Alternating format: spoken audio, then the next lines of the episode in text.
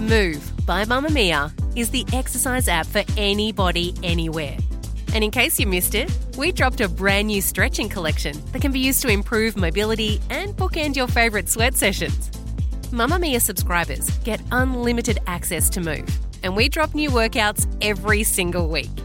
If you're on the hunt for movement that makes you feel good, head to move.mamamia.com.au and use the code MOVE10 to get $10 off a yearly subscription. You're listening to a Mamamia podcast. Mamamia acknowledges the traditional owners of land and waters that this podcast is recorded on. Hello and welcome to You Beauty. Happy Saturday! I'm Kelly McCarren and I'm very excited to be in your ears today because it is the third episode in our special hair health series with Dyson. I have been trying to implement everything I've learnt so far, and I do think my hair is a little bit less bin chickeny and more babin. So make sure you go back and check out the last two eps if you missed them because they're wildly informative and wildly helpful. Today, my questions are directed at the very impressive Michael Kelly, who specializes in coloring and education. Michael, welcome to You Beauty. Thank you so much for joining us. Thank you for having me. So, Michael, you specialize in choosing the right color for different skin tones. So, for those wondering, like, oh, what am I going to do at home? What are your top tips? It's really tricky these days with people and skin tones because not a lot of people are actually wearing their authentic skin tone. Makeup and tan really can be a little bit of a distraction. However, I do find that in my experience with coloring hair for almost two decades now is I try to generally go for colors that are quite neutral, even those slightly warmer shades often suit most complexions. I find that when you kind of pivot too far into either too cool or too warm, then they kind of aren't as complementary for people's skin tones. You just kind of want to stick with anything that's going to make you look a little bit alive. Oh, I think that is such a good baseline to go off. All right. So, speaking of like coloring and skin tones, so Michael, can you pick five celebrities? I want you to pick five celebrities who you think they've got the perfect shade of hair for their skin tone. Blake Lively has the best hair in the world. Hi, I'm Serena. When's the party? It's so beautiful. Like the volume of it, the thickness of it, the density of it. She always has her color looking so perfect.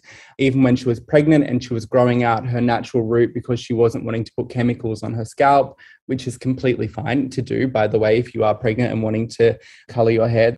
But she was just doing it cold turkey and she even looked good with like eight inches of regrowth. I would say Margot Robbie always nails it. I did my own hair actually because it was too expensive to pay someone to do my makeup and hair, so I picked. Whether she's like a deeper shade of like honey or she's a creamier shade of blonde with a fringe, like she always looks so good. I think she's definitely a perfect example of what a, a good blonde should look like. Kaia Gerber. Hey, I'm Kaia Gerber. You know, like more minimal deep brunette with a soft highlight. She's doing it right. Like her highlights start kind of more from that midsection and kind of like elongate down to her ends. And I think she looks really gorgeous. And she's sporting something which is a little bit more richer, warmer. I absolutely love her haircut as well. I think that texture and that length is so good on her. Hailey Bieber, obviously, you guys know, like she's goals of all lifetimes. It looks very but what I really love about her hair is that it's super rich and it's super shiny. So she really does embody that golden chestnut with some very subtle variation. It's not too heavily colored. It doesn't look too piecey. And I think you can see like her skin just always looks so illuminated. Her eyes just always look so fresh. And it comes from that gold that she does have. And then my all time favorite is Julianne Moore. We have a little house at the beach, and I just really let myself go, and I just like to rock my summer hair. I just love her so much. She always just gets it right.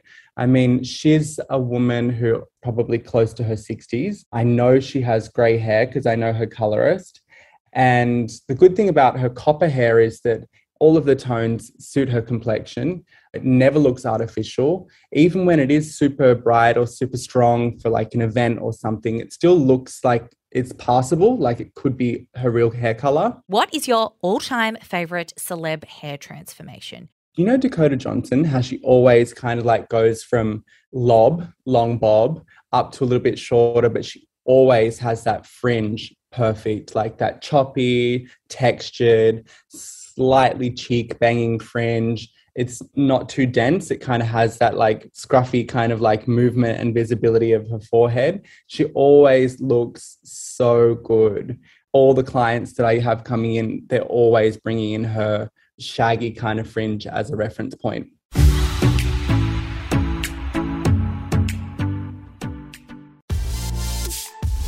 Mamamia subscribers, you've been asking and we've been listening. Now you can get all of your exclusive subscriber audio on Apple Podcasts. That includes everything from bonus episodes of your favourite pods to exclusive segments to all of our audio series. To link your Mamamia subscription to Apple Podcasts, open the Mamamia Out Loud page in your Apple Podcasts app and follow the prompts or head to help.mamamia.com.au.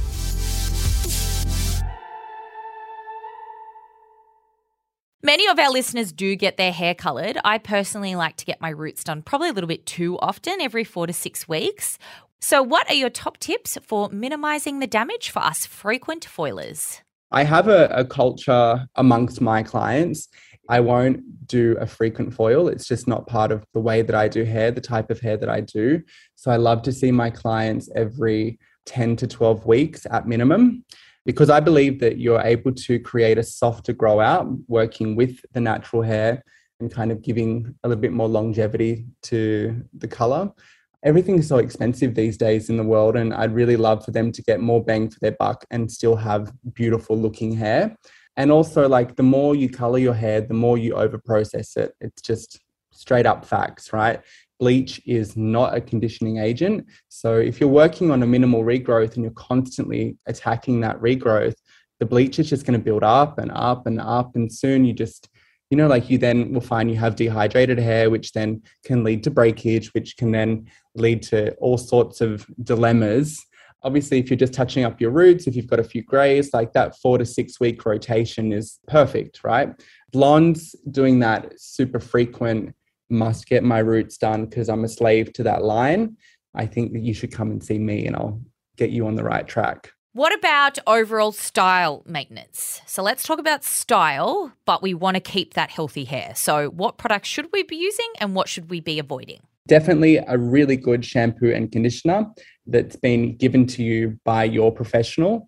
Take it from the expert, get their advice, and remember that um, shampoos and conditioners are often like antibiotic prescription. So you don't need to stay on the same one all the time because the hair really does go, cool, this shampoo has active ingredients, it's doing its job. Now I'm healed from that. So let's move on. I really do believe in, you know, like swapping out your shampoo every three to five months. I then think you want to be able to nourish and moisturize your hair especially if you are blonde or especially if you are exposing the hair to different elements of heat, whether it's a blow dryer heat or a iron or a hot tong or whatever you're using. But you want to be able to have like a nutritive oil to kind of help you build up that barrier of protection. And then I would say absolutely a once a week moisture mask, definitely going to help you out the more nourished and hydrated the hair is, the less likely that it is to snap. There was a really big misconception around strong hair is hair that needs to be full of protein, but too much protein built up into the hair actually can make the hair so strong that in fact it becomes more brittle. Just stick to the routine, you know? Shampoo twice all the time, follow on with your conditioner, once a week do your hydration mask use your like nutritive oils frequently and keep it simple I love that. And I think that everyone who hates like stupid 10 step routines is really going to enjoy that advice. So, Michael, you've sort of touched on it, but at the end of every episode in this series, we've been asking our guests to give us three easy at home hair tips for maintaining healthy hair. The hot tools that we use in our hair really do make the biggest difference. Bleach, as I just said, it's not a conditioning agent. The more you use it, the more you build it up, the more dehydrated the hair becomes, the more unmanageable it becomes. Mm. But heat is the number one leading factor to hair damage and breakage. Really choose the tools that you use. Myself, I partner with Dyson because all of the technology that goes into their tools really allows for a limit on how much heat is placed on the hair. None of the Dyson tools will ever be able to take you past a safe point of styling to not burning your hair. But I do say that any of the audience listening, that if you don't have your Dyson tools, have a look at what you do have. Make sure that your blow dryers, you're always cleaning your filters.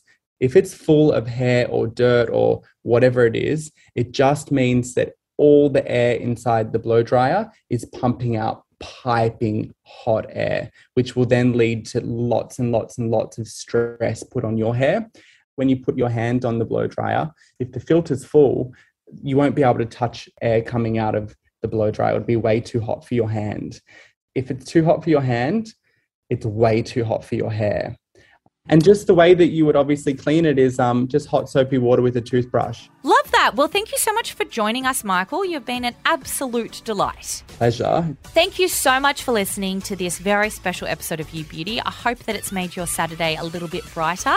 Stay tuned for our final episode of this capsule series. And in the meantime, stay warm and enjoy your healthier hair.